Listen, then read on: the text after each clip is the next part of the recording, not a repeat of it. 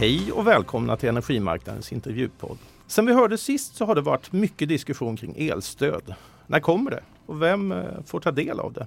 Just nu är läget så här att elstöd för konsumenter i södra Sverige ska betalas ut om allt klaffar i februari. Ytterligare ett förslag om konsumentstöd som inkluderar hela landet och som rör årets sista månader har nyligen också lagts fram. Och ett omarbetat förslag om företagsstöd för södra Sverige har nyligen godkänts av Energimarknadsinspektionen.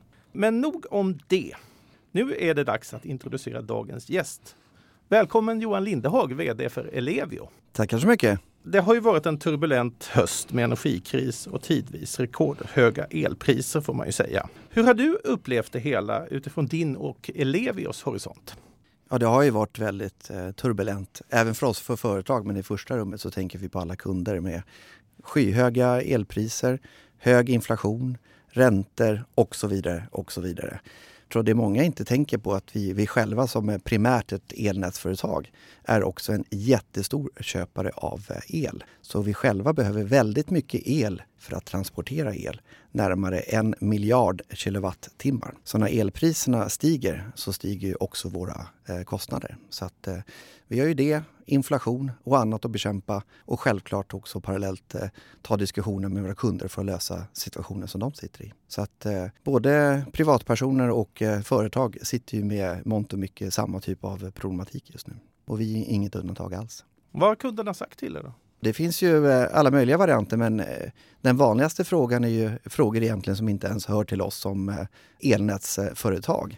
Utan man ringer ju till sitt elhandelsföretag som man har valt och man har inte fått sin räkning ännu. Man undrar om hur stor den kommer bli eller hur priserna ser ut. Ska man binda, ska man inte binda?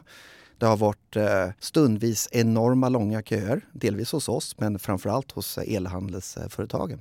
Så när man har suttit i kö lite länge där så kanske man ibland ger upp och så ringer man också sitt nätföretag. Så vi har haft väldigt stora volymer av samtal som egentligen inte kanske ska till oss. Men det är också våra kunder så att vi försöker hjälpa dem så gott vi kan. Mm. Ni får ge goda råd och sen slussa dem vidare till elhandelsbolagen. Ja. Men självklart också konsumtionsfrågor, vilken förbrukning har haft. Det kan ju elhandelsföretaget svara på, men det kan ju definitivt vi svara på också. Det är vi som distribuerar den informationen till alla elhandelsföretag. Så att, mycket om vilken konsumtion och priser. Ja, på tal om konsumtion. Under hösten så har vi märkt att konsumenterna har blivit bättre på att spara el och bättre på att skjuta upp sin elanvändning också. Vilka konsekvenser tror du kan få på sikt för det svenska energisystemet? På sikt, vi kanske är väldigt kort, det kanske kommer en följdfråga på det här, men i det korta perspektivet här och nu så har vi sett en stor avmattning. Helt enkelt man har hållit tillbaka i ungefär storleksordningen 15% för oss i de geografierna där vi finns representerade. Primärt på privatsidan. Företagssidan så har vi inte sett tendenser, men det är andra faktorer som styr där, tillgång och efterfrågan på själva produkten i sig. Visst stiger elkostnaderna, men alternativet kanske inte är att inte producera den här produkten eller tjänsten så länge efterfrågan finns. Men på det stora hela så är det ju jättepositivt att, och vi har ju uppmanat att hushålla med elen både för kundernas plånbok, både i det direkta perspektivet men också det indirekta perspektivet. Om alla bidrar till att dra ner sin förbrukning så drar man också ner belastningen på nätet. Så risken för eventuellt bortkoppling. Men också så får man ju en bättre balans i tillgång och efterfrågan också. Så att det finns också en positiv indirekt effekt för sin egen hushållsplånbok att man sänker sin förbrukning. Och det lite medellånga eller långa perspektivet så ja, vi ska ju dubbla vår elförbrukning sådär till 2045 för att nå netto noll utsläpp. Så att varje kilowattimme som kan hushållas kan också användas i någonting annat till förmån för att trycka ut de fossila bränslena. Så att en sparad kilowattimme är ju också en effektivitet i systemet och en mer utnyttjande av systemet och också kan trycka ut fossila bränslen någon annanstans. Så det är ju positivt ur alla möjliga olika perspektiv. Mm. Vi tittar lite på företagssidan då. Ni driver ju tillsammans med Svenska Kraftnät och Vattenfall Eldistribution det här forskningsprojektet Stockholm Flex, där ni prövar en flexibilitetsmarknad. Mm. Ni har gjort det några år nu. Hur har det gått den här säsongen? Ja, säsongen är rätt nystartad. Vi är ju egentligen mitt uppe i säsongen. Det är framförallt vinterhalvåret som är den stora frågan. Så att vi har inget bokslut hur den här säsongen har gått än. Men det vi har sett är när vi har anmält vilka intressenter som är så att säga, intresserade att avvara sin egen produktion till förmån för att staden ska fortsätta kunna växa.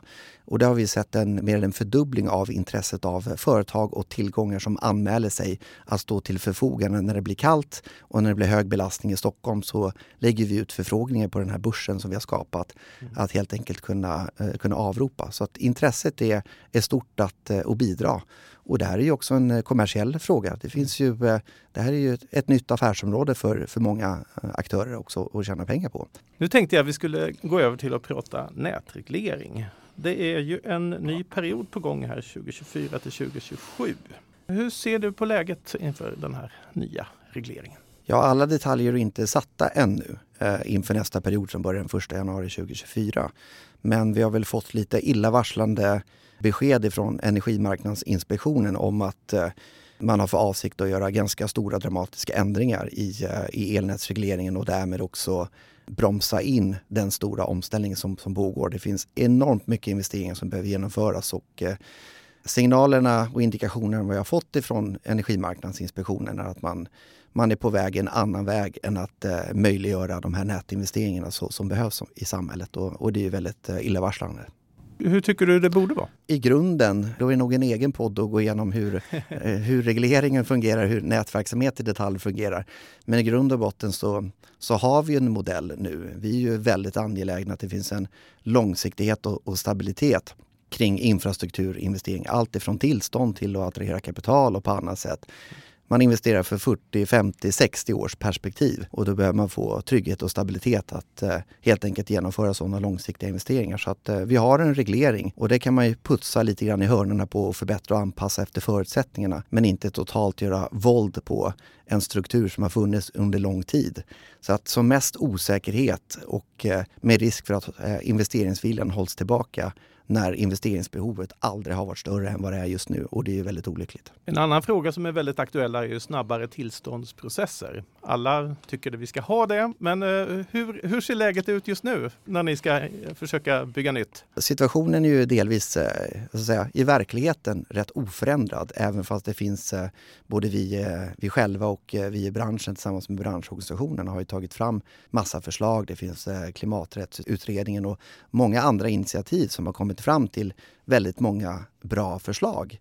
Lite grann hur rättsordningen ska se ut, hur vissa lagändringar och processer på myndigheter och annat för helt enkelt för att få behövliga tillstånd. Så väldigt många bra förslag, men de förslagen har ju inte implementerats ännu, så därför ser vi ju inte verkligheten ännu i de ungefär för oss på Ellevio 1000 infrastrukturprojekt som vi genomför per år. Så att verkligheten har inte nått ut ännu. Min förhoppning nu när valet är klart att de här förslagen också tar sig in i kammaren och röstas på. Generellt sett så tror jag det finns extremt bred acceptans för de här förslagen i sig. Så att vi måste väl helt enkelt gå från ord till handling och införa det här nu. Ja, du sa att ni har väldigt många projekt på gång. Kan du ge en beskrivning om vad har ni på gång just nu? Åh, herregud. Du får plocka lite grann. Ja, precis. Nej, men i grund och botten så har vi ju allt ifrån att det finns vissa delar av svensk infrastruktur som är föråldrad och som behöver bytas ut av ålderns tecken. Eller också att det behöver bytas ut för kapacitetsskäl. Oftast brukar det här samråda. Mycket i Stockholm, gammal infrastruktur som byts ut. Då behöver den ju både bytas ut för den är gammal, teknik, men också helt enkelt att kapaciteten, Stockholm har växt så mycket så att helt enkelt elförsörjningen stiger, eller behovet av el i Stockholm stiger, och infrastrukturen behöver lite krasst sett ha större dimension. Så att det här försöker vi så lång utsträckning som möjligt samordna alla olika skäl till att en infrastrukturinvestering behöver göras, så att man får träff på så många skäl som möjligt då, som gör så stor samhällsnytta som möjligt. Så väldigt mycket såklart investeringar av kapacitetsförstärkande skäl nu när allting ska elektrifieras. Just det. Förvärv är en viktig fråga för Ellevio har jag förstått. Hur ser det ut på den fronten just nu? Ja, vi har precis avslutat ett förvärv av Edsbyns elverk, och i grund och botten så tänker vi väl så här att det finns en stor effektivitet med lite större identiteter för att driva en sån här infrastrukturprojekt. I dagsläget ungefär 170 nätbolag i Sverige, och det kan väl många tycka att det är det är rätt många när det ändå är geografiska monopol. Så vi har ju sett att det finns stor potential att få effektivitet som också kommer ut kunderna till gagn i de förvärv som vi har genomfört. Så att den strategin ligger fast. Trots energikrisen så är det ju väldigt ambitiösa klimatmål som ska uppfyllas. Till stor del genom elektrifiering då. Hur ser du på läget för energiomställningen och elektrifieringen av Sverige? Jag tror många kanske resonerar som nu att vilken typ av produktionslag eller vad som helst där är tillåtet, kommer elbilarnas intåg att avstanna. Vilka produktionskällor som helst kan komma igång nu på grund av man vill under inga perspektiv supportera kriget i Ukraina och därmed använda fossil eller naturgas som kommer från Ryssland. Och det är delvis sant i det korta perspektivet att det finns någonting som är kanske värre.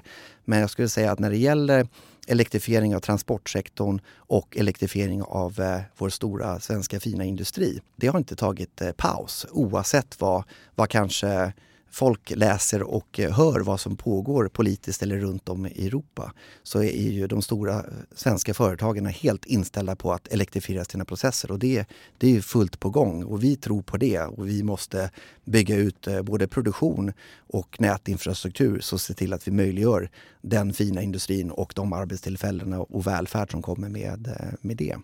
Bilden kanske i det väldigt korta perspektivet har grumlats lite grann, men siktet är inställt och vi kommer att komma ut det här, och där ute så sker den här omställningen. Mm.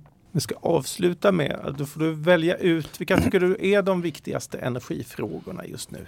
Jag skulle säga att det finns mycket lite olika nischdebatter på frågor. Vilka produktionsslag ska det vara, eller kanske tillståndsprocesserna eller och så vidare och så vidare. Att man tar sig ett par våningsplan upp och tar ett systemperspektiv på hela energiomställningen. Vad krävs till 2045? Och helt enkelt bryter ner det i vad som behöver genomföras per när. Lite form av en elektrifieringsstrategi i verkligheten. Och där finns det nog plats för blandade produktionslag. Men det enda som är solklart är att det kommer behövas mer infrastruktur. Oavsett vilka produktionskällor som behövs så behöver vi ansluta de här produktionskällorna till vår infrastruktur, till elnäten. Och elnäten måste byggas ut så att också de företag och hushåll får elen fram till sig. Så att långsiktighet och stabilitet och ett övergripande systemperspektiv. Hur vill vi att man ska säga så, Sverige AB ska se ut 2045? Så att inte summan av aktiviteterna i Sverige leder oss någonstans, utan snarare tvärtom. Hur vill vi att Sverige ska se ut 2045? Och därmed, vad behöver vi göra för det? Tack för att du kom hit idag, Johan Lindehag. Tackar så mycket. Och vi tackar alla lyssnare för idag, och vi hörs igen om några veckor när det har blivit februari. Tack för idag.